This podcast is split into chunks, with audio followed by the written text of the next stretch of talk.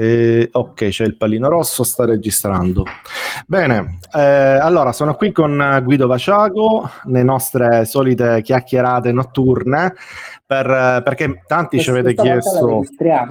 Questa volta la registriamo perché tanti ci avete chiesto ehm, dell'intervista mh, mm, che eh, Guido ha fatto venerdì scorso, almeno è stata pubblicata venerdì scorso eh, a Cherubini, il uh, football, um, come si chiama in, in inglese?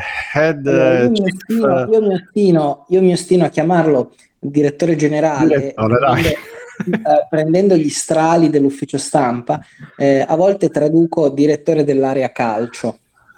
Va bene, il direttore dell'area calcio eh, eh, Cherubini, appunto dalla Juventus, eh, ha fatto un'intervista, avete fatto un'intervista davvero molto interessante secondo me perché forse per la prima volta la Juventus eh, mi è sembrata trasparente, chiara, con un piano per uscire da una situazione che evidentemente dal punto di vista economico, forse anche sportivo, non è ehm, delle più brillanti no, del, di questo ciclo Agnelli.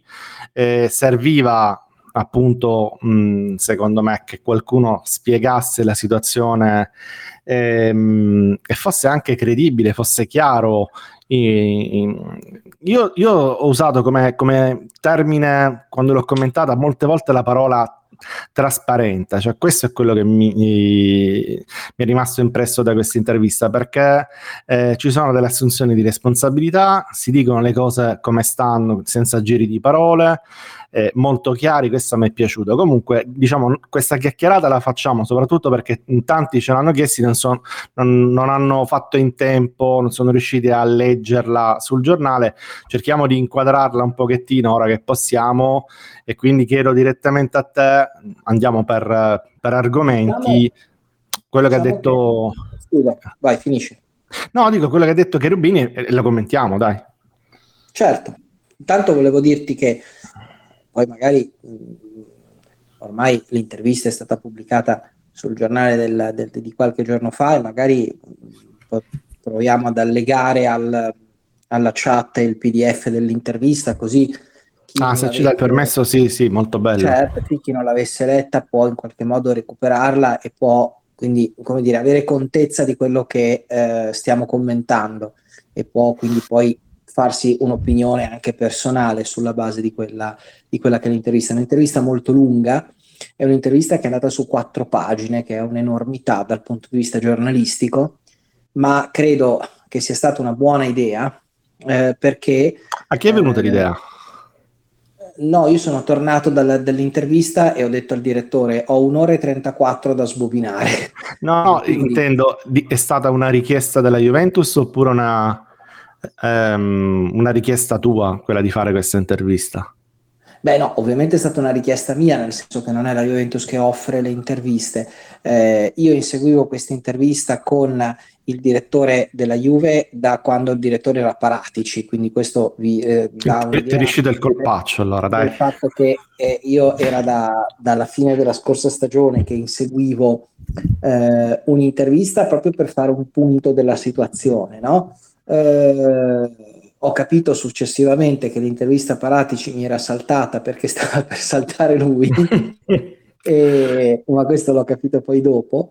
Dopodiché è iniziato il mercato e io ho insistito un sacco di volte, eh, però giustamente durante il mercato sono sempre stato respinto con perdite. Alla fine della, del mercato, credo per un rapporto di fiducia che si è instaurato con Cherubini, che ovviamente conoscevo da prima, eh, del suo incarico, perché con Federico eh, ci sentivamo, anche perché ricopriva comunque degli incarichi giornalisticamente rilevanti all'interno della Juve, per esempio quando aveva i prestiti, era a capo del, dei giocatori in prestito, noi avevamo una rubrica che parlava dei prestiti e, e quindi eh, spesso avevamo a che fare con lui, quindi è un rapporto che con, con, eh, con, con Federico o Chico, come lo chiamano i suoi amici a Foligno, eh, che è da, di lunga data, quindi poi un po' di fiducia si era creata anche durante questo mercato in cui lui aveva riconosciuto in me una persona che aveva raccontato le vicende senza isterismi e con una certa fedeltà e quindi a quel punto poi l'ufficio stampa ha creduto eh, fosse opportuno farla. Eh, la tua domanda però è giusta, nel senso non è stata una decisione della Juve, ma il fatto che la Juve abbia ha consentito a fare questa intervista significa che fa parte di una strategia precisa, fa parte della strategia di voler utilizzare una certa trasparenza, come l'hai chiamata tu, eh, nei confronti dei tifosi e cercare di comunicare ai tifosi qual è il, il loro piano. Poi può piacere o non piacere, ma eh, a mia, la mia opinione è che un tifoso della Juve non può prescindere dal non conoscere quali siano le strategie. Sono d'accordo, sono d'accordo. Infatti io l'ho apprezzato molto la tifosa. Perché, perché poi se no poi si può criticare tutto perché è giusto, perché è legittimo, perché fa parte dei diritti del tifoso poter criticare, però criticare deve, devi essere consapevole, se no altrimenti è un po'... Guarda, secondo me è, è, bello sempre, ma è bello soprattutto, ripeto, in questo momento in cui magari lo Juventino, il tifoso Juventino medio è un pochettino...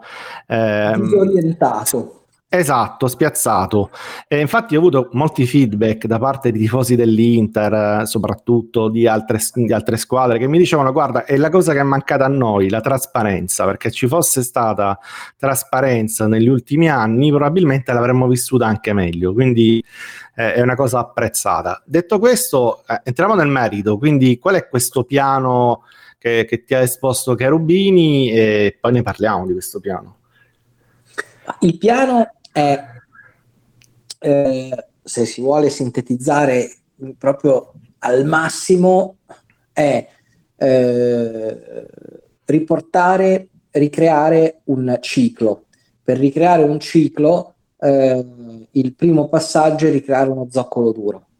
Lo zoccolo duro deve essere italiano, quindi bisogna cercare di agglomerare più eh, giocatori italiani possibili e bisogna prenderli giovani perché non è detto che eh, lo zoccolo duro lo crei al primo colpo, quindi tu inizi a metterne nello spogliatoio mh, giovani di talento italiani nella speranza che eh, si amalgamino e si crei quella chimica che aveva creato quello zoccolo duro formato da Buffon, Chiellini, eh, Pirlo, eh, Bonucci, Marchisio, eh, che avevano formato Barzagli, adesso qualcuno me ne dimentico, ma ci siamo capiti che avevano, che avevano creato sì, il no. gruppo del primo anno di Conte, che poi stato, eh, sono state le fondamenta solidissime su cui tu hai potuto costruire, abbattere, ricostruire, abbattere, ricostruire per nove anni vincendo nove scudetti, facendo delle finali di Champions, eccetera, eccetera.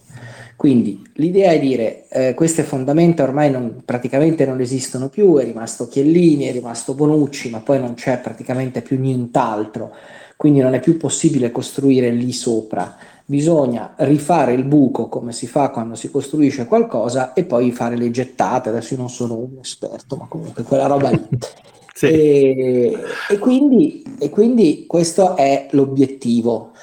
Eh, come si realizza questo obiettivo? Eh, si realizza mh, iniziando appunto ad accumulare giovani talenti italiani. L'anno scorso hai fatto un investimento importante per Chiesa, quest'anno hai fatto un investimento importante per Locatelli, hai, preso, hai riportato a casa Ken, eh, che quindi mh, per quanto caratterialmente non sembra il giocatore più adatto a creare il gruppo, però è un ragazzo di 21 anni, vediamo se poi matura come, eh, come sperano tutti, però è un altro italiano e eh, secondo me la direzione del mercato eh, della Juventus sarà quella lì, sarà quella di andare a recuperare, a rastrellare gli italiani eh, più forti. Poi, siccome non puoi fare mercato soltanto con gli italiani, perché eh, comunque non, eh, non è che hai tutta questa scelta, secondo me non è che proprio sarà solo... Anche perché gli italiani costano. Esatto, non sarà solo italiani, avrai anche degli stranieri, quest'anno hai preso un... Due, due, hai preso due prospetti del 2002 come Caio George e Yattaren, ehm, hai ehm, comunque no, non, c'è, non, c'è, preclusione nei confronti dello straniero. Eh, la preclusione invece che credo sia veramente un paletto quasi insormontabile è l'età, perché eh, nella costruzione di questo ciclo eh, la, il fatto di avere degli under 25 diventa invece una cosa molto più importante. Anche questo perché fondamentalmente? Perché probabilmente un ciclo non è che lo crei eh, azzeccando tutti gli acquisti nello stesso anno. Eh, la Juventus del 2011-2012 era frutto di una stratificazione di acquisti.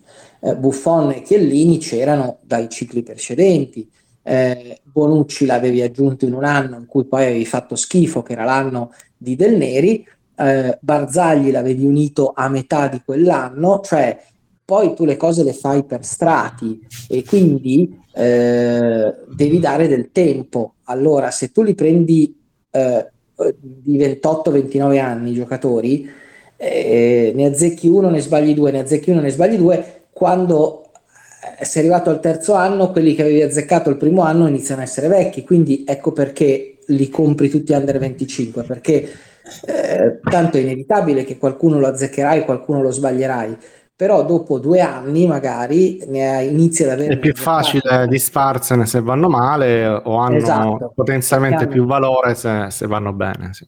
Hai capito? Quindi è la strate- per, per questa è la strategia, cioè si vuole ricreare un ciclo. Eh, non si vuole eh, fare eh, la squadra pronta per vincere, non si vogliono comprare i giocatori già fatti, i 27, 28, 29 anni, eh, se non addirittura i trentenni, eh, che ti danno garanzie nell'immediato, perché tanto quella strada lì non interessa più, soprattutto per una ragione economica. Quello non è un modello sostenibile per la Juve, soprattutto Perfetto. in questo momento storico.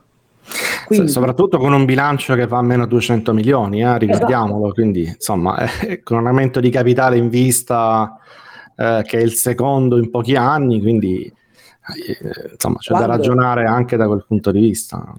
Quando Cherubini dice bisogna avere rispetto per quei 400 milioni, mm-hmm. che è, una fa- che è una, la frase che io ho messo in fondo all'intervista, ma perché proprio perché è la summa di tutto, um, quella frase lì, bisogna avere rispetto per i 400 milioni, gliel'ho fatta dire io perché è stato il ritornello dell'estate, delle nostre telefonate informali. Eh, quando io gli chiedevo un conto di voci di mercato e lui mi diceva sempre bisogna avere rispetto di quei 400 milioni. Allora ho detto guarda a sto punto di là che ai tifosi visto che me l'hai detto infatti è una bella frase per tutta l'estate e lui l'abbiamo, l'abbiamo più o meno diciamo, l'abbiamo concordata perché non è, e, e, quella è stata proprio una roba in cui gli ho detto mi piacerebbe mettere questa frase e lui mi ha detto di sì, quindi non è proprio, non è stata una cosa naturale, ma è stata una cosa che lui ha approvato. Però è, eh, sua, diciamo che è frutto di, è del, suo, del, suo, pensiero. Sì, sì. No, ma infatti ce l'avevo lì quella frase, gli ho detto guarda è troppo bella. Eh, e perché rispetto di quei 400 milioni? Perché quei 400 milioni vanno, lui non lo dice e non lo dice, non me l'ha detto neanche fuori dall'intervista, ma è implicito che lui con quella frase dice quei 400 milioni vanno a coprire degli errori che abbiamo fatto noi. Beh, sì, non eh. vanno a coprire soltanto il virus. Se proprio Beh, vogliamo sì. fare eh, un discorso così spannometrico, tu puoi dire che 200 sono colpa del virus, 200 sono cavolate. Perfetto. Quindi eh, qualcuno dall'alto potrebbe anche aver chiesto un minimo di abbia, abbia presentato il conto abbia detto io lo faccio l'aumento di capitale, però adesso ragazzi bisogna cambiare le Io l'avrei fatto, io l'avrei fatto oggettivamente, perché analizzando quello che è successo, hai ragione tu, io l'ho scritto più volte, ma insomma c'è sicuramente il Covid che ha frenato tutti i progetti di crescita, soprattutto legati a Ronaldo, lo sfruttamento eh, di Ronaldo, eccetera. L'immagine, lo stadio vuoto, però, tutto, sì, certo, certo. Fermato però... possibilità di sviluppare commercialmente determinati progetti che si è boom, si è arenata o, se, o si è definitivamente fermata. E lì è oggettivo, non puoi dire nulla. nulla. Cioè, il Covid che è stato un disastro da questo punto di vista, però poi il fatto di non poter fare mercato, di essersi eh, arenati, dico io, eh, grazie a scelte sbagliate, l'impossibilità di vendere eh, perché non te li voleva nessuno, i tuoi giocatori, eccetera, eccetera, quello invece è frutto di, di errori tecnici da parte della dirigenza allora, della Juventus? Allora, è stato frutto di strategie, nel senso che poi tutto va contestualizzato, non è che alcuni sono stati errori, altri, altri sono stati semplicemente eh, strategie che... Col senno di poi, eh? errori col senno di poi. Poi diciamo. Esatto, col senno di poi.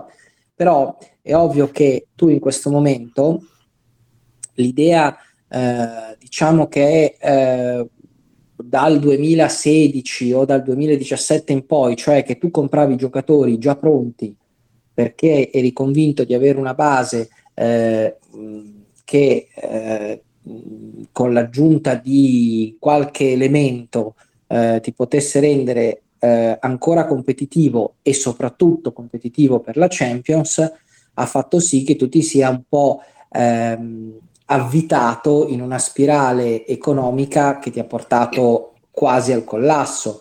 Eh, quindi, ritornando al discorso, per non essere troppo verbosi, eh, tu non puoi più costruire la Juve con giocatori pronti perché i giocatori pronti sono vecchi, non si vendono e ti costano un sacco di ingaggio. Quindi è un... Ti, ti costa pure mandarli via Esatto, no, no, infatti non li puoi vendere, eh, ti costano l'ingaggio e hanno una, una, vita breve, un, il loro span è molto breve, il loro lifespan di utilità è, si riduce a due anni, a volte tre nelle migliori delle ipotesi. Poi diventano un peso, vedi Guain, vedi Kedira, vedi Matuidi, vedi tutti i giocatori che hanno dato tanto alla Juve, questi tre che ho dato hanno dato tanto, però hanno anche preso tanto dalla Juve nella seconda parte della loro carriera che è andata in, di- in discesa e tutti e tre hanno avuto bisogno di regalargli qualcosa perché si togliessero dalle scarpe. Rimetterci, sì, sì, esatto. rimetterci. Quindi eh, questo modello non è più sostenibile e soprattutto non è un modello che la proprietà vuole portare avanti. Quindi devi creare valore anche economico con uh, gli investimenti che vai a fare e quindi li fai di conseguenza su giovani che sono più facili ehm, tutto questo, esatto, tutto questo da valorizzare. Non è un ridimensionamento. Eh, questa è la cosa che passa, il concetto che è passato. Io non sono d'accordo che sia un ridimensionamento, anche perché io ho un'idea molto simile a quella di Cherubini che porto avanti da anni. Secondo me, invece, è un modo per eh, colmare il gap, poi mi dice se co- corrisponde a quella che è l'intenzione, colmare il gap economico che in questo momento è pesante. Io credo mai come ora nella storia del, eh, del, del calcio, se vogliamo, ma dell'Aragnelli sicuramente, c'è stato un gap economico tra la Juventus e le squadre degli arabi che stiamo vedendo no? che fanno cose ormai esatto. eh, senza senso. Quindi se ti metti a giocare con loro, a chi prende i giocatori migliori, ehm, quindi spendendo un sacco di soldi, eccetera, eh, non duri. Guarda, tu non duri, loro momento, forse sì, ma tu sicuramente no. In questo momento mettersi a fare mercato ad alto livello, come tu hai provato a fare in fondo dal 2016 al 2020, ehm, con, quelle, con quello scenario, con lo scenario che c'è in questo momento sul mercato del calcio europeo, è come se eh, è come se io e te ci mettessimo a giocare a poker con agnelli, per esempio. E è vero che il poker è anche una questione di fortuna e che se ci girano le carte giuste eh, possiamo vincere, ma il poker è anche un gioco di rilanci ed è anche un gioco di chi ha più soldi dietro e eh, noi possiamo anche avere qualche mano fortunata, ma Agnelli ci rilancia e ci sdrena, capisci? Perché a un certo punto lui fa un rilancio che vale quanto eh, le, nostre, eh, le, nostre, case e noi... Le nostre vite. Fuori. Esatto, noi siamo fuori, capisci? Quindi in questo momento andare a giocare, andare sul mercato e competere con il Manchester City, con il Paris Saint Germain, ma in generale con i club di Premier, eh, perché adesso noi parliamo degli arabi perché ci stanno sulle balle gli arabi, ma nel senso non gli arabi, no, no. qua, sì, non sì, sì, sì. gli arabi, nel senso le proprietà, le due proprietà arabe che stanno Sportive, facendo un po' Esatto, i proprietà arabe che stanno facendo i le, le, gradassi, eh, ma qui in generale la Premier ti sderena, cioè ma la Juve non può andare a fare un'asta con il Newcastle, perché se al Newcastle gli girano le scatole tirano, tira fuori 100 milioni per un giocatore. Eh, quindi eh, in questo momento quindi tu andare a giocare a soldi è una, è una eh, posso aggiungere e, e, non sei neanche secondo me ad un acquisto dall'essere contender no? dall'essere dal giocartela in Champions ecco te lo dico così non è, non è che manca quel tassello per completare mancano no, 5 no, tasselli 6 tasselli quindi anche se ne prendi uno di questi grandi tasselli, poi te ne mancano quattro. Quindi... Secondo me, con la Coppa Italia di, di Pirlo, hai messo il pennone su un grattacielo che è il grattacielo che quando ci fermeremo finalmente ad ammirarlo e ci renderemo conto di quello che e è quel grattacielo dal punto di vista sportivo, il grattacielo dei nove scudetti, delle cinque Coppe Italia e di tutto il resto, ehm, sarà sempre troppo tardi perché la, i tifosi juventini non hanno goduto abbastanza della costruzione di quel grattacielo. Dopodiché, al netto di questa mia riflessione, eh, quello lì è un grattacielo, l'abbiamo finito. La Coppa Italia di Pirlo è il pennacchio su quel grattacielo, il pennone eh, adesso, es, ripeto, es, eh, stanno scavando il buco per gettare le fondamenta per, si spera, naturalmente, perché poi eh, i progetti poi si scontrano con la realtà, ma comunque si spera di gettare le fondamenta per un altro ciclo. Quindi queste fondamenta vengono gettate in questo modo. Creazione di uno zoccolo duro italiano, eh, acquisto di talenti sotto i 25 anni in maniera che eh, poi la costruzione della squadra non sia da una parte troppo dispendiosa, dall'altra possa nel giro di due o tre anni dare i suoi frutti. Perché eh, è ovvio, ogni volta che compri un giovane tu fai una scommessa, in questo momento la Juventus ha una manciata di giovani, eh, non è detto che tutti arrivino, però se tu fai il conto che togliamo Delict, diamolo come giocatore forte acquisito, perché è un giovane vecchio, nel senso che è un giovane che ha già in qualche modo dimostrato di appartenere a una categoria diversa. I veri giovani tu li puoi considerare Chiesa, Kuluseschi, eh, McKenny, Locatelli e se vogliamo possiamo inserire anche Bentancur, che è un po' che è lì, però comunque continua a essere un under 25. Eh, questi giocatori qua eh, mettiamo Caio Giorgio anche, ok? Mettiamo anche Ken. Eh, e Ken. Se questi sei giocatori, mi sembra di averne citato, te ne entrano anche soltanto la metà, 3 su 6, vuol dire che tu inizi ad avere già una discreta ossatura. Se nel mercato successivo ne azzecchi altri due, quando tu hai cinque giocatori che dimostrano poi di essere da Juve, allora a quel punto vuol dire che eh, il, il, gruppo, lo zoccolo duro iniziale l'hai creato. Quindi, Al momento non ce ne sono, se, se ti dovessi dire cinque giocatori da zoccolo duro della Juventus, di quelli veramente che possono tenere in piedi questo gruppo, probabilmente non ce ne sono, sì. li abbiamo persi sì. però, man mano. Io ti, vorrei, io ti, vorrei, andare, se tu conservi, se tu riuscissi ad andare a recuperare delle chat o, delle, o dei commenti o degli articoli su Bonucci nell'anno di Del Neri, eh, e tutto sommato su Chiellini eh, negli anni di Ranieri, eh, su Chiellini boh, scrivevamo che non si capiva neanche se era un terzino sinistro, se era un centrale, se che non era non c'aveva i piedi, non c'aveva la tecnica, sì, piedi, sì, che era scordinato, falloso. Hai capito? E Chiellini adesso è il capitano della Juve ed è un giocatore che in questi, eh, in questi dieci anni è stato fondamentale. Quindi, sai, a volte bisogna avere pazienza. Mm, ti ripeto, Chiellini e Bonucci sembravano due pippe sono, eh, e, e, Barzagli sembrava uno che fosse arrivato a svernare e hanno costituito eh, la difesa più forte in assoluto di questo decennio del calcio mondiale. Ma poi, a voler esagerare, è una delle difese che poi potrà passare alla storia del calcio. Guido, Quindi, ti punzecchio anche così c'ha, c'ha, mh, ci agganciamo al secondo tema.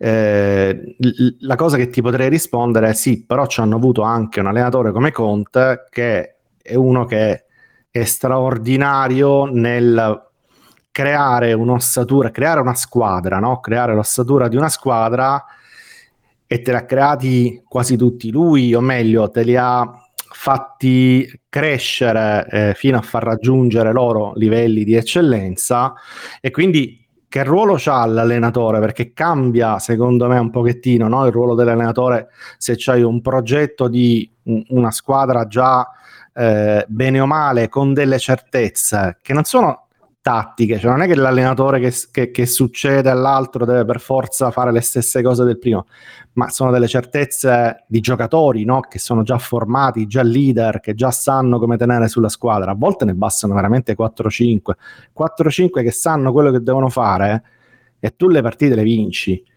Quindi ora la Juventus non ce le ha. Qual è il ruolo di Allegri? Eh, e, e se è un ruolo che secondo te mm, mm, può fare cioè, di cui è eh, capace. Perché poi questo progetto, non sono, non questo progetto è tutto bello, ma si basa su quattro anni di Allegri, no? Anche questo è un fattore no, importante. No, eh, allora, eh, dei quattro anni parliamo dopo, ricordatelo. Okay. Eh, di Allegri, la domanda che mi hai fatto è una domanda che non sono così presuntuoso uh, a, da poter... Mm, Io non la so la risposta, non la no, so. Che, cioè, che Rubini mi ha detto, guarda, al, la, uh, si vive di etichette nel calcio. Mm, sì.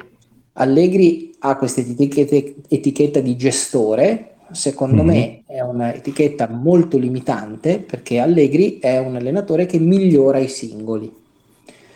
E quindi abbiamo pensato che chi meglio di lui allenatore che lavora sui singoli, che allena i singoli, eh, potesse essere l'uomo giusto per questo progetto che avevamo di sviluppo di talenti. Eh, è vero, Allegri allena i singoli, Conte allenava la squadra, Conte dava certezza ai singoli trasformandoli in una squadra con dei eh, con, con dei binari, con delle certezze. Delle certezze, sì, sì. Eh, Allegri invece è uno che allena i singoli. Eh, cosa succederà lo sapremo soltanto sul campo, cioè la risposta alla tua domanda ce la darà il campo. Se loro hanno azzeccato la scelta, eh, non lo decidiamo né io né te adesso e possiamo soltanto azzardare delle cose che eh, sarebbero presuntuose. Quindi aspettiamo, loro lo hanno scelto però ecco non a caso, non è che hanno richiamato Allegri perché era l'amico del presidente.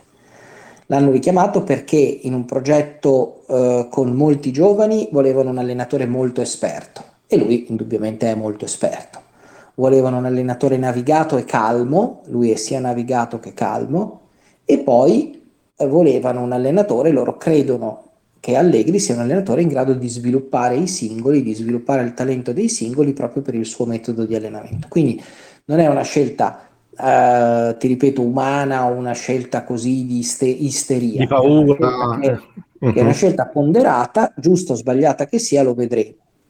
Eh, aggiungo un dettaglio Sarri eh, è passato alla storia per quella frase questa squadra è inallenabile. Sì. Allora, l'inallenabilità della Juventus eh, era dal, dal, punto di vista di Sarri, questo mi è stato spiegato, soprattutto una questione, ehm, come posso dirti, tecnica. Lui aveva molti giocatori che eh, erano eh, un po' anzianotti nella sua squadra e che quindi non potevano fare tutti gli allenamenti della settimana, che spesso si dovevano allenare a parte per una questione proprio fisica. Chiellini, eh, tutta gente che lo ha sempre fatto, non è che lo sceglievano di fare con lui, ma gente che dopo una certa età aveva una gestione della settimana o comunque dei giorni fra una gara e l'altra, una gestione molto particolare. Chiellini non è uno che nei due giorni successivi a una partita da 90 minuti può sostenere un allenamento ha tutta una fase di gestione, non è che non, non, è che non lo fa per pigrizia, ma perché mh, ha tutta una fase di gestione della fatica e del mhm. recupero che fa sì che non possa partecipare a un allenamento collettivo. Eh, di Ronaldo sappiamo benissimo le sue abitudini, poi a un certo punto con, con Sari fa, glielo faceva anche apposta, ma al netto di quando ha iniziato a farglielo apposta, eh, Ronaldo anche lui è uno che ha tutte le sue cazzo di tabelle, per cui eh, si allena come vuole, quando vuole tutto questo non è anarchia, è, succede in molte squadre, mm, soprattutto le squadre un po' avanti con l'età, eh, devono gestire dei recuperi fisici e che quindi poi gli allenamenti sono un po' strani. Ci sono degli allenatori che sanno gestire questa cosa perché non gliene frega niente di allenare tutta la squadra, perché non è che allenano l'orchestra per usare quel, sì, sì, paragone sì, di, di Conte ma loro allenano la singola partitura, quindi dice cioè, oggi chi c'è? I violini, vabbè adesso facciamo i violini, dice eh, ma bisognerebbe suonare, farli anche con gli ottoni e, e, e, con le percussioni, ma chi se ne frega, poi faremo ottoni e percussioni in un altro momento. Allegri certamente più un allenatore di, quest- di questo secondo genere, cioè ehm, allena i singoli.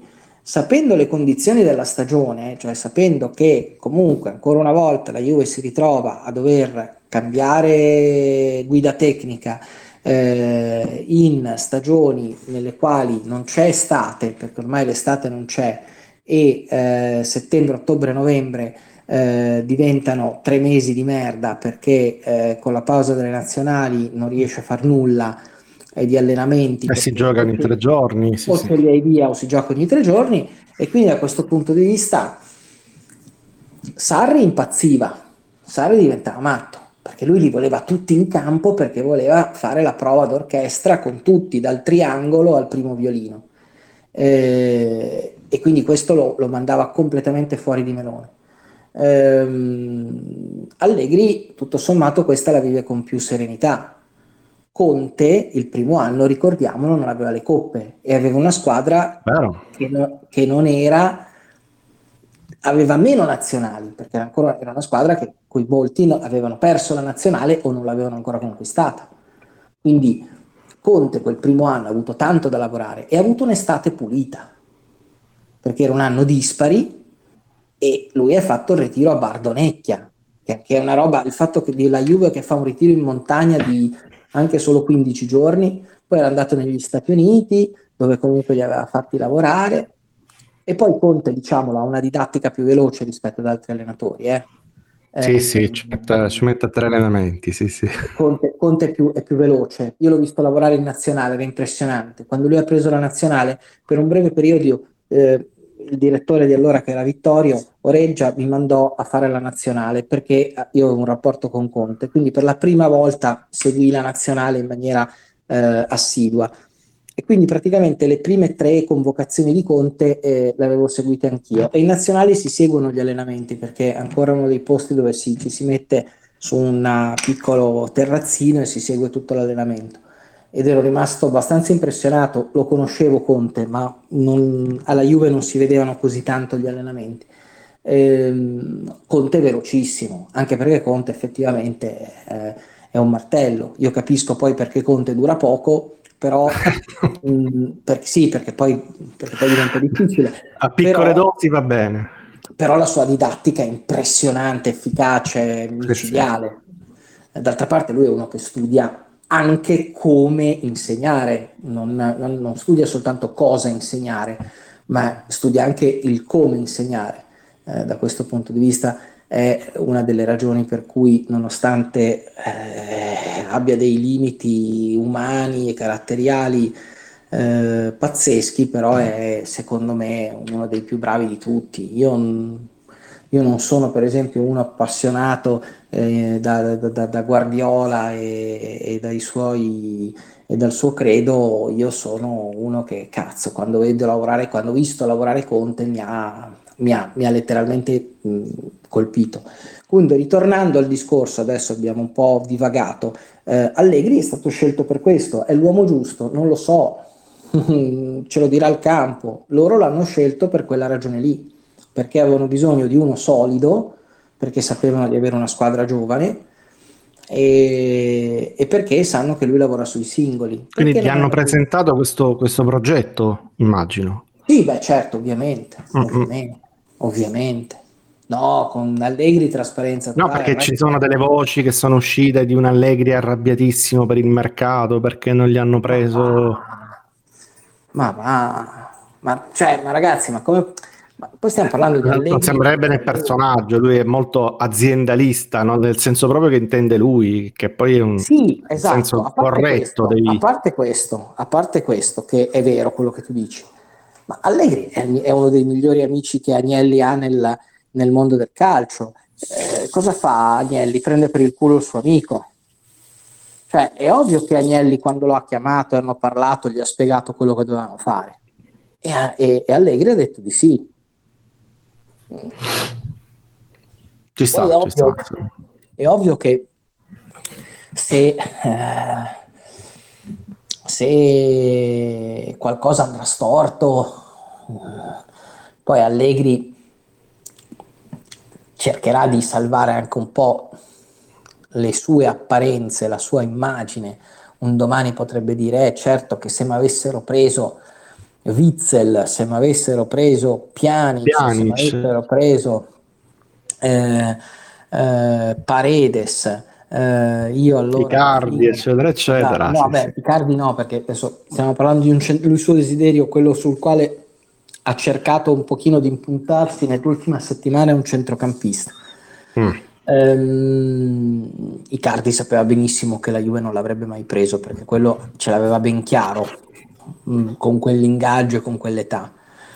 Lui tutto sommato diceva c'erano questi giocatori qua che ho elencato che forse con uno sforzo economico relativamente basso potevi portare a casa, quello di Pjanic era bassissimo peraltro, erano 3 milioni di investimento, poco più.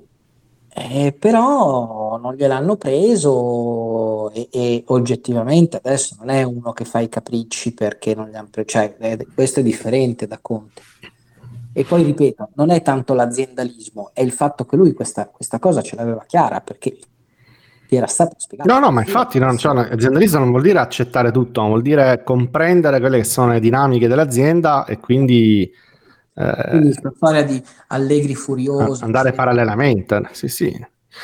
Niente furioso, ma è meglio Il così. discorso dei quattro anni, invece, secondo me è interessante. Eh, qua vado di una mia interpretazione dell'intervista. perché Sono tanti i quattro anni, eh. Certe cose, sì, sì, Cioè, sono più di un ciclo dirigenziale, perché tu sai che i cicli dirigenziali della Juve sono di solito triennali, no? Quindi questo è un ciclo dirigenziale più uno potenziale, ovviamente. Eh sì. Ehm, È più al sicuro lui di Cherubini. per dire. ah, certamente. E anche di arriva bene, se vogliamo proprio... Contrattualmente il tello, ovviamente. non- Contrattualmente sì.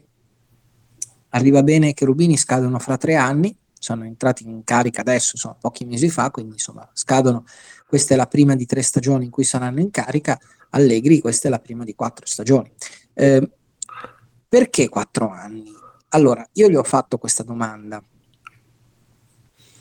e eh, lui ha dato una risposta abbastanza chiara. Io cerco di dare un- un'interpretazione un po' Eh, più dai, dacci l'interpretazione, dai. un'interpretazione un pochino più estensiva di quella che è la sua risposta. Questo vorrei sempre chiarire quando do delle mie interpretazioni e quando invece racconto delle cose che, mi sono sta- che ha detto lui. Vorrei distinguerle perché giornalisticamente parlando è, È corretto è- così. È, è più corretto dal punto di vista deontologico dire questo non è, un- non è il pensiero, ecco, disclaimer, questo non è il pensiero di Cherubini, è quello che io penso sia il pensiero di Cherubini. Ehm, per me eh, loro volevano, è stata un po' una reazione al- ai tre cambi di allenatori in tre anni, che è un po' una Mhm. zamparinata. Eh, loro hanno visto, si sono guardati allo specchio, hanno visto una, una preoccupante trasformazione in Zamparini E, Beh, e anche a livello, che a livello di immagine non granché, dai. Esatto, e hanno deciso di boom di fare Sir Alex Ferguson eh, immediatamente e quindi di trasformarsi nei proprietari dello United anni, anni 90 eh, che, che, davano fiducia a Ferguson per eh, andavano per lustri e quindi eh, secondo me questo è un po' è la reazione. Ma sbaglio se, se, dico che dalle parole di, di Cherubini comunque traspare questo giudizio no. autocritico no? Nel, degli ultimi mm. tre anni, cioè, lo, lo, dice esplicitamente che col senno no, di poi avrebbe cambiato, avrebbe, avrebbero fatto tante cose diverse. La continuità tecnica non, è una cosa importante eh, insomma, che, eh certo. che loro vogliono dare. Quindi eh, io non so se Allegri rimarrà quattro anni certamente... Ma devi fare risultati, anche lui. Cioè, esatto, certamente ah. non viene esonerato il termine di questa stagione. Ecco, io sono sicuro che la prossima stagione, su questo potrei, potrei scommettere serenamente almeno un mese di stipendio, sono abbastanza certo il fatto che l'anno prossimo Allegri sarà ancora sulla panchina della Juve, perché insomma, non, anche perché è molto oneroso il contratto. Ecco, dovrebbe dimettersi lui. Ecco, l'unica, l'unica, l'unica ipotesi potrebbe essere quella che lui a un certo punto, boh, per ragioni che noi non possiamo ipotizzare adesso, si dimetta, ma se no altrimenti non lo mandano via con un contratto che ricordiamolo formalmente da 7 milioni e mezzo, ma in realtà poi tutti mi dicono che con bonus relativamente semplici è un contratto che si avvicina più ai 9 che ai 7 e mezzo. Quindi è un contratto, è un contratto molto molto oneroso. E secondo me questa è una scelta per dire adesso continuità tecnica Adesso niente più isterismi, niente più zizzagare eh, tra un innamoramento e l'altro, andiamo dritti con lo stesso allenatore perché? Perché vedi che ancora una volta questo inizio di stagione zoppicante deriva dal fatto di non avere il tempo di allenare e di non poter sfruttare il lavoro della stagione precedente. Per cui comunque eh, io sono convinto che comunque finisca questa stagione, l'inizio della prossima sarà più semplice, perché senza cambiare allenatore e anche senza avere un'estate di lavoro, tu potrai comunque basarti su certezze dell'anno prima, eh, che sono poi quelle che fanno la differenza a volte, eh, perché tu in questi anni hai eh, cambiato Allegri per Sarri, eh, Sarri ha fatto qualcosa è stato una, che, che, quella è veramente una rivoluzione per cui cavoli sei passato eh, da, da, da, ha cambiato tutto Sarri sì sì proprio di, a livello di campo. Poi da Sarri a Pirlo che è un cambiamento forse filosoficamente meno drastico mm-hmm. però c'è stato un cambiamento perché molte cose sono cambiate. Adesso hai cambiato un, ancora non vogliono più cambiare. Per un po' dicono adesso per un po' teniamo questo. E tu mi confermi che alla Juventus non interessa assolutamente eh, il come l'allenatore alleni, quindi l'idea calcistica dell'allenatore, sem, eh, italiano, vecchio stile, contemporaneo, come si dice ora, tutte queste cose qui, non gli interessa. O, meglio, o, forse hanno inseguito qualche, qualche cosa, non gli è andata allora, bene. Allora, io, credo quando, io, credo che quando, loro passano da Allegri a Sarri, eh, allora eh. Paratici un giorno mi ha spiegato una, questa scelta eh, e mi ha dato una spiegazione un po' diversa. Mm, lui mi diceva: mm, Noi quando cambiamo Allegri con Sarri, stia, abbiamo già capito che il modello economico nel quale ci eravamo abitati non era più sostenibile. La nostra mm. speranza era in quell'estate riuscire a disfarci di tutti i vecchi eh, e di costruire eh, una squadra di giovani, cioè il progetto era già all'epoca c'era. Quello che vediamo oggi era il questo sogno, questo è interessante. Era il sogno eh, di farlo tra il 2018 e il 2019 eh, Sarebbe stato anche un, un, ottimo timing, secondo me, per farlo. Tu in quell'estate lì non, non te ne entra una di operazione in uscita, è un disastro. Sì, compreso di bala fino a una settimana dalla tutto, fine. Tutto, che... non, non, tutto, non entra niente. Sì, perché la loro idea era dire prendiamo giocatori un po' più giovani e Sarri è l'allenatore, è l'allenatore giusto per valorizzare questi giovani. E non gli entra nulla di quella campagna acquisti e quindi poi Sarri si ritrova con una squadra difficile per lui da maneggiare. Eh, no, anche con, con, un eccesso di giocatori, mi ricordo che c'erano 4-5 superi. Poi, poi caratterialmente Sarri non era in grado di gestire quella squadra. Ma no. Caratterialmente. Eh, quella era la squadra per Allegri, ancora. Appunto non avresti dovuto cambiare allenatore. Era una squadra di Allegri, una squadra... Avessi, no, certo, se avessi saputo che tutto il mercato che tu avevi in mente falliva miseramente di fronte al fatto dell'impossibilità di cedere alcuni giocatori, probabilmente ti saresti dovuto tenere Allegri. E quindi in realtà l'idea di fare questa cosa che, che, che oggi vediamo in maniera più concreta, più visibile, era già qualcosa che era partita, che era partita prima. Quindi tu mi hai fatto la domanda, gliene frega qualcosa alla Juve del, ehm, dell'aspetto del gioco. Boh, mm-hmm. No, mi sembra relativamente poco. Loro guardano i risultati come da ordine della casa. Eh, Quindi Sarri era, era, visto, secondo loro, come uno che mh, potesse lavorare bene con i giovani, creare valore, no? queste cose qui che vengono chieste ora da Allegri. Poi in effetti ci sta. Sì, poi magari sotto sotto Paratici l'idea di dire eh, di farsi dire che poi la Juve giocava bene non gli dispiaceva, ma era un di più. Ok. Era un di più, cioè non è che Sarri è stato preso nell'inseguimento del bel gioco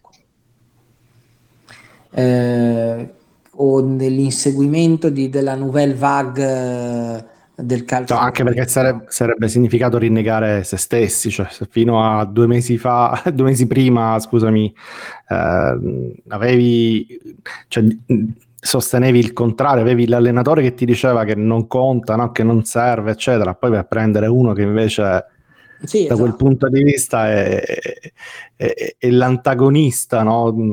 dialettico di, di Allegri, insomma, pochettino dispiazza, ma se vedi Sarri invece come valorizzatore di giovani, beh, lo è. No, no, infatti. Sulla carta lo è. E quindi, vabbè, quindi ti dico, in, al di là di questa, di questa, cosa, di cui appunto una volta Paratici mi ha detto, guarda che noi Sarri l'avevamo preso perché pensavamo di, di dargli in mano una squadra più giovane e, e sapevamo che nel giro, che comunque Sarri era un progetto che sarebbe dovuto durare due o tre anni, e Parati ci diceva sapevamo che nel giro di due o tre anni eh, comunque avremmo sfoltito molto eh, i vecchi per ringiovanire, eh, allora avevamo pensato che potesse essere l'allenatore giusto.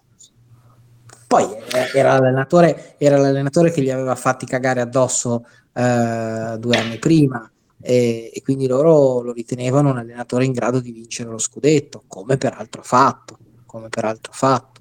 Quindi insomma era, c'era una serie Beh, di cose. Era anche Però tra gli allenatori italiani quello con, uh, che aveva fatto meglio negli ultimi 3-4 anni, eh. non ce n'erano sì, altri sul mercato. Era una roba per cui non...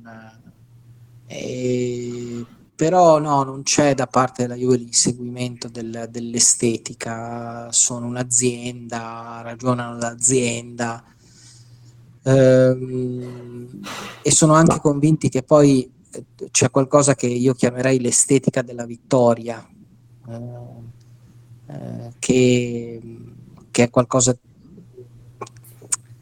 l'estetica è un concetto relativo, la vittoria è un concetto assoluto e quindi per loro la vittoria ha una sua estetica a prescindere, eh, che possiamo, eh, che ci può sta, essere il luccichio della coppa, eh, se vogliamo proprio essere poetici, eh, ma che è molto juventino. Secondo me la crisi, la crisi esistenziale dei tifosi della Juve sulla questione del gioco nasce durante i nove scudetti, perché quando vinci nove scudetti di fila, psicologicamente poi a un certo punto devi, devi trovare degli stimoli nuovi e eh, anche il tifoso inizia, inizia a, a, a, eh, a, pretendere qualcosa di più. Quindi, di vincere prima, no, di vincere meglio, di vincere... Di, di, però voglio dirti, se, se, questo ciclo avesse avuto una dinamica eh, più normale, più, più, più simile a quelle dinamiche del passato, per cui tu vincevi due scudetti, poi magari ne, per, per, due anni non vincevi niente, poi rivincevi eh, dopo al terzo anno. A quel punto le vittorie più rarefatte, cioè una giusta alternanza di abbuffata digiuno, abbuffata digiuno, faceva sì che poi tu non è che rompevi tanto le balle al ristorante una volta che ti dava da mangiare. Se tu invece al ristorante ci finivi, ci finivi tutti i santi giorni, e, e, poi non più, non, non, avevi più fame, andavi solo per gli sfizi, no? E quindi è questo secondo me che poi ha creato questa, questa cosa del, del gioco. Perché Senti, una domanda che ti voglio fare. La Juve, la Juve, di Capello rimane una Juve a cui molti sono affezionati, è una Juve che giocava malissimo, però malissimo. nessuno, sì, le, sì. nessuno le ha mai rinnegate. O, sì, sì, è vero, vero dire. Poi adesso senza andare a prendere cose troppo lontane nel passato come le Juve di Trapattoni, eccetera.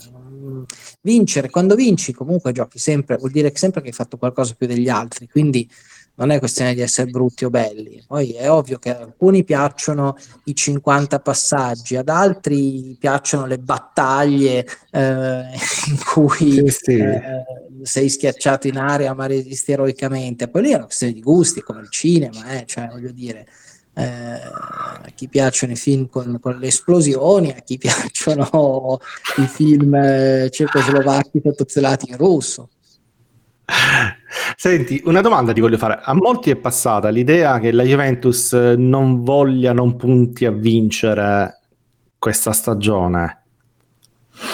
Mm, che idea ti sei fatto? Io ho qualche feedback. che... Cioè, che la Juve non voglia vincere quest'anno? No, che, che, l'obiettivo primario della Juventus di quest'anno non sia come nel passato vincere, parliamo no, dello no, scudetto, no, vincere lo scudetto. Io ti, io, ti potrei dire che, che, assolutamente resta il primo e unico ma, obiettivo della Juventus. Ma figurati. Allora, un conto è quest'anno se non vincono potrebbero cioè, dar, darsi tempo per un progetto non vuol dire che nel frattempo arrivi quinto, no, sesto, quarto, terzo e, e, sei felice. No, no, la Juve. Ah. No, la Juve. Cioè, allora, quest'anno, se non vincono lo scudetto, potrebbero incazzarsi un pochino meno rispetto ad altri anni.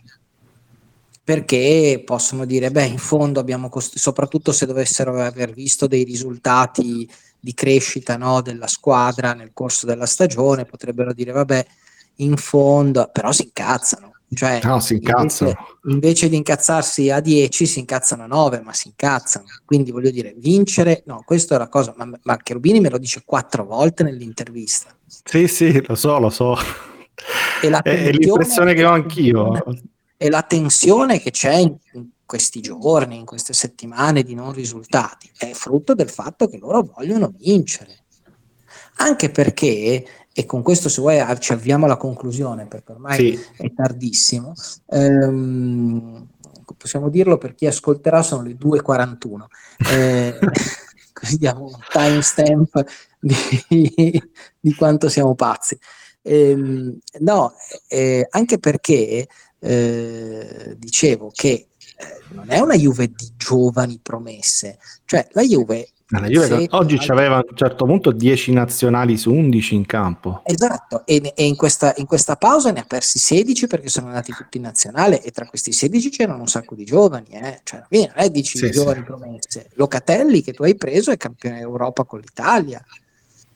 Mm, non è che hai preso un ragazzo della, dell'Under 23 che, che ha fatto un campionato di Serie C e l'hai messo con la maglia della Juve eh, lo stesso si può dire eh, tutto sommato di altri giocatori. Forse sì, Kuluseschi ecco, è uno che al secondo anno di Juve veniva dall'Atalanta, dal Parma, era uno infatti ancora il più, forse il più acerbo ancora di tutti. Però ecco, non è che hai dato in mano ad Allegri una squadra, hai dato in mano una primavera cresciuta, hai dato in mano una squadra con dei giocatori che valgono un sacco di soldi. Chiesa quest'anno lo potevi vendere a 70 milioni, voglio dire, no? Cioè, l'offerta del Bayer Monaco era concreta. Ehm, mm-hmm. Quindi eh, loro vogliono vincere, sono convinti di poterlo fare. Sarà più difficile, eh, l'inizio è stato disastroso, inutile nasconderlo, credo che sia un aggettivo che non, eh, non rifiuterebbero neanche loro. L'inizio è stato disastroso, sono convinto, come dice Chiellini, che adesso si rimboccheranno le maniche, vediamo se questo rimboccarsi le maniche porterà dei risultati o meno. Ripeto, a me poi fare i pronostici, non mi piace, poi sarà solo il campo, però quello che voglio dirti no è che assolutamente vogliono vincere e, ci proveranno in tutti i modi.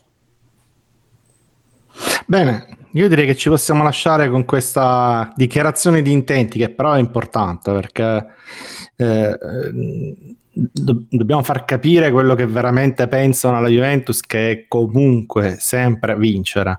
Eh, io ti ringrazio, andiamo a Nanna che è tardi. Eh sì, dai, domani domenica, però comunque poi chi tiene famiglia c'ha sempre cazzi, non è che la domenica, eh. anzi la domenica è peggio degli altri giorni. Eh. Va bene, io vi, ti ringrazio eh, e ci, ci sentiamo prossimamente. Sicuro, ciao. Ciao, ciao.